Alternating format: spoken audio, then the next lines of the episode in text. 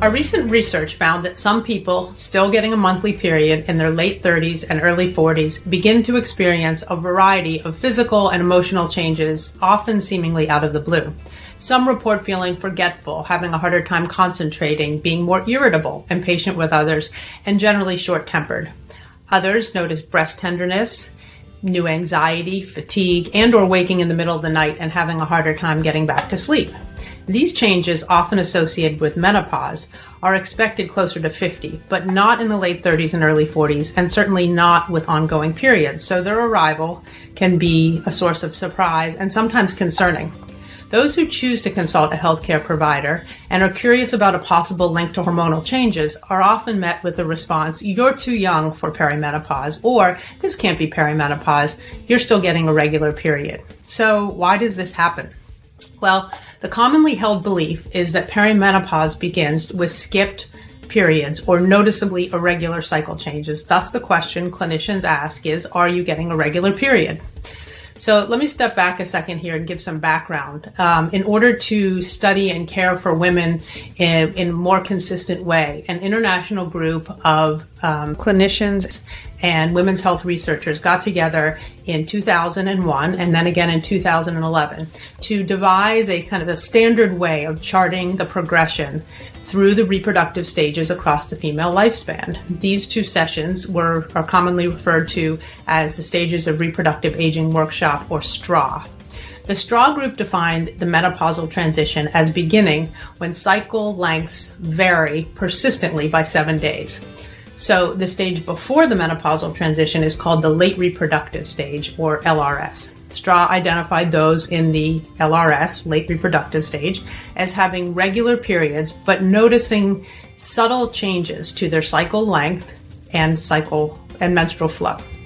So, back to the research and why we think it's so important. Our research team is made up of three people with very different vantage points. There's me, Nina Coslov, a woman in the late reproductive stage, Dr. Marcy Richardson, an OBGYN and medical director of a menopause clinic, and Dr. Nancy Woods, a pioneer in women's health research. Each of us in our different roles recognized that not enough attention had been paid to those around 40 who were still getting a monthly period, but also experiencing symptoms often associated with menopause. So we decided to investigate further. In 2020, we designed and conducted the Women Living Better survey.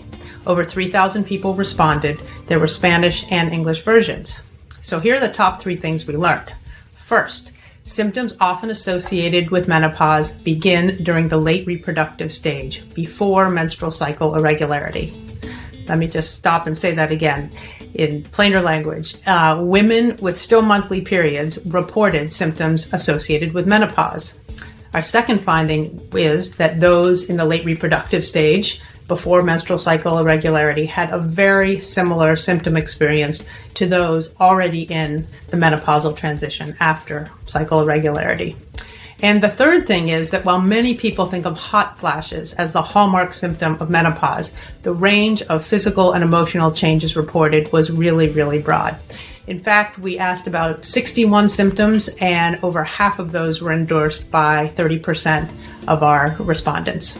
So we believe this information can have really meaningful, a really meaningful impact for three groups of people in the following ways. For healthcare providers, what we learned can form the basis of anticipatory guidance. Sharing this information with those late 30s patients um, that are on the path to menopause should set realistic expectations for what they what's coming.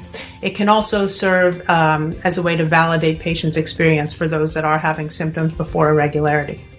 For those that are in their late 30s and early 40s uh, with ongoing periods and symptoms, this information offers the knowledge that they are not alone.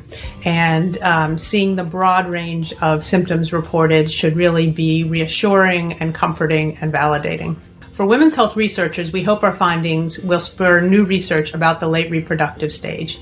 Um, and for those studying the whole menopausal transition, we hope that this will encourage the inclusion of younger subjects starting around 35. The current body of knowledge about this segment of the population really lacks this focus. Through a GoFundMe campaign, we were able to make our research open access so that it's available to all women and all healthcare providers. A link will be provided below this video.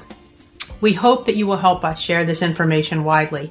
It's time that those on the path to menopause and their healthcare providers know that symptoms can begin while periods are still coming monthly. Thank you.